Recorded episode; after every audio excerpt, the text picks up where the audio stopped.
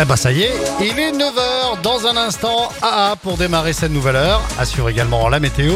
Très bon début de journée. Nous sommes vendredi le 18 août. Vendredi, hein, ça sent le week-end. hein. Les tubes et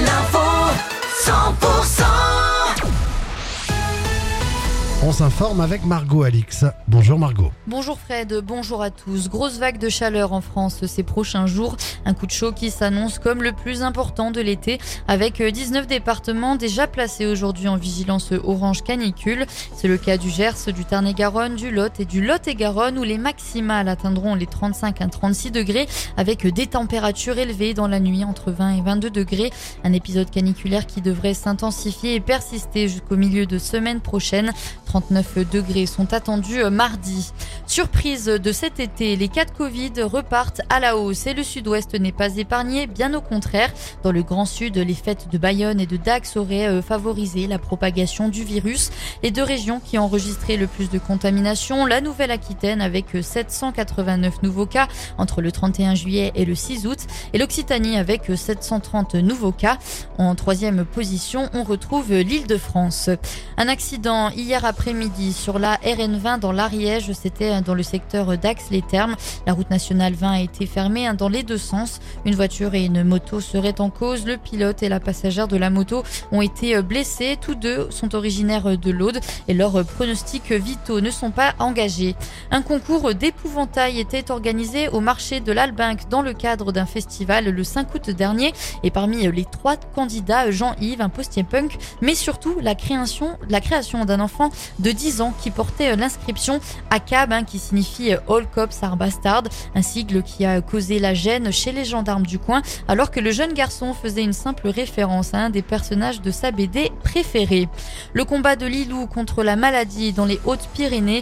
Lilou, une petite fille de 22 mois, habite à Bagnères de Bigorre avec ses parents et depuis l'âge de 6 mois, elle est atteinte d'une craniosténose. Les os de son crâne se sont soudés, entraînant de, entraînant de gros retards moteurs.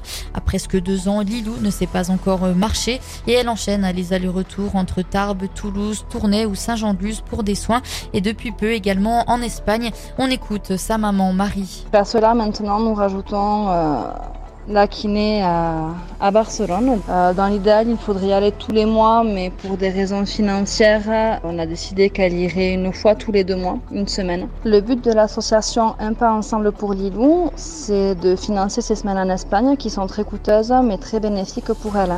Une semaine nous revient à 2000 euros tout inclus, donc les soins, l'hébergement et le déplacement. Et euh, une fois que Lilou elle aura plus besoin de ces soins coûteux, on envisage quand même de garder l'association pour pouvoir aider d'autres enfants à pouvoir partir en Espagne, apprendre à marcher comme elle le fait.